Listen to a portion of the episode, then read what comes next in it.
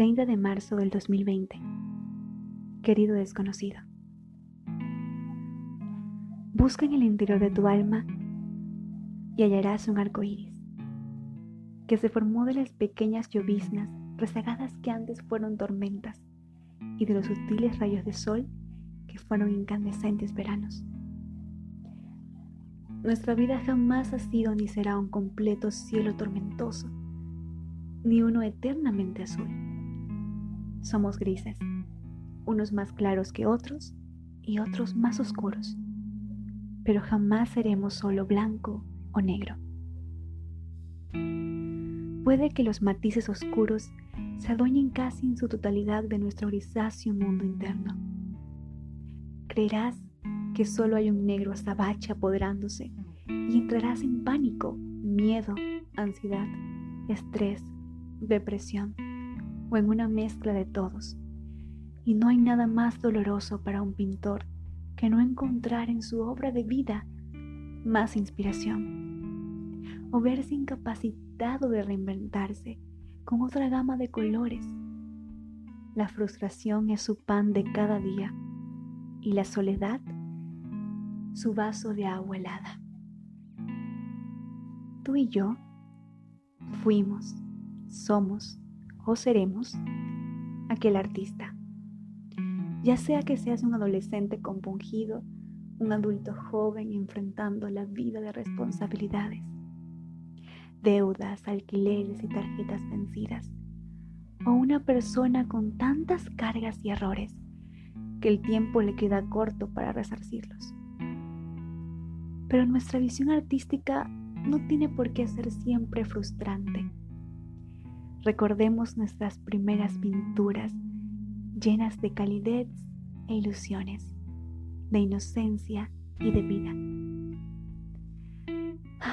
recordemos esa comida favorita en la casa de la abuela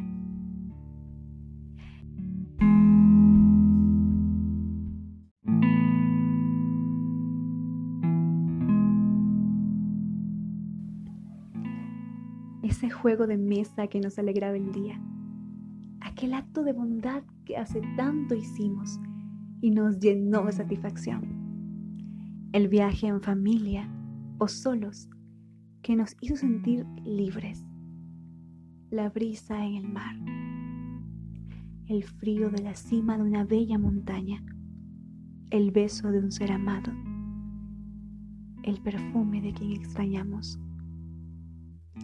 El acto de amistad que hicimos hace años, las travesuras, las carcajadas.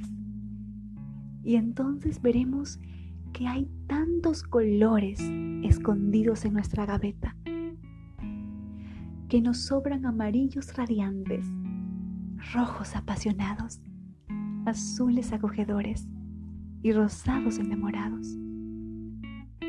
Entenderemos entonces la maravilla que hay en la mezcla de nuestras vivencias.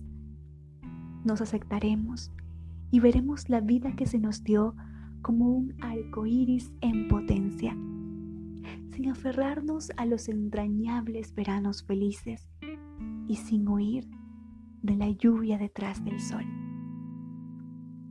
Atentamente, JRG. Gracias por escuchar este primer episodio, esta primera carta íntima dirigida hacia ti, que tiene el único propósito de demostrarte, de contarte que aunque pensemos que somos negros azabaches, en realidad somos grises y que siempre en nuestra mayor oscuridad es necesario ver la luz el sol que fuimos, porque allí está nuestra esencia. Te deseo un excelente día, una excelente noche, tarde. Gracias.